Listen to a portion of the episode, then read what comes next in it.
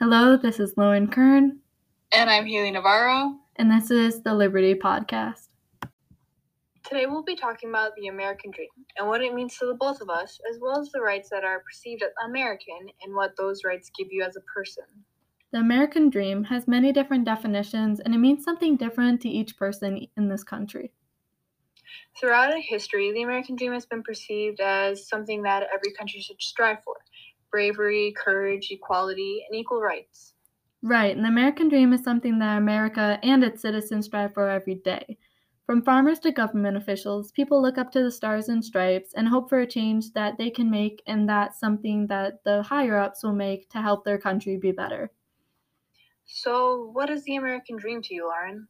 To me, the American dream is something that I look forward to, something that's going to help with equal rights, equal pay, something that's going to give people a reason to say they want to live in this country and they kind of want to like grow up here. They want to raise kids, they want to have a family, they want to get through like college, they want to get a job, and they want to have something that's going to be worth their time while they're in this country. What about you?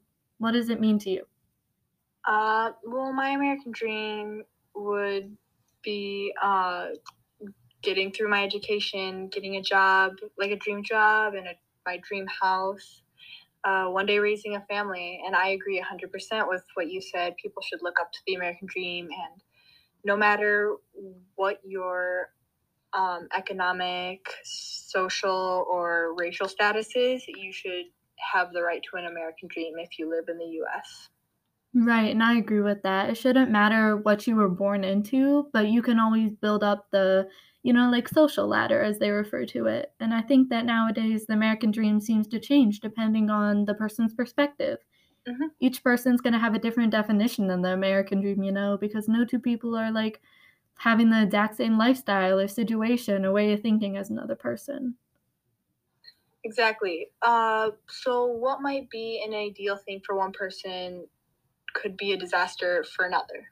Right. And people come from like all types of situations, like poor, middle class, wealthy, low or high income households, or like, I don't know, different backgrounds. There's always going to be something that someone doesn't agree on because they're different beliefs, they're different perspectives, or they're different like ideas on race, gender, sexuality, or religion, just to name a few.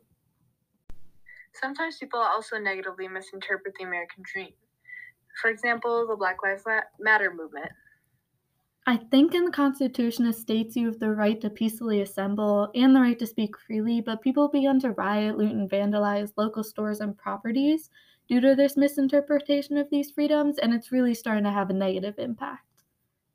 Yeah, a, a consequence of this abuse of rights is that the government has had to implement martial law to control these extreme actions.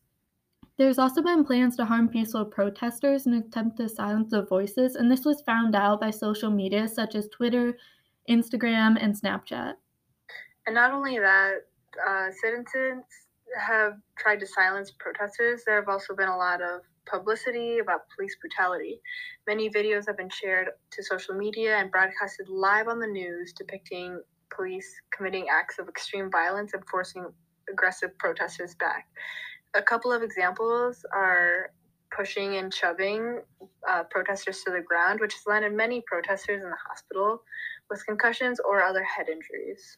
Police have taken drastic measures, such as injecting protesters with sedatives.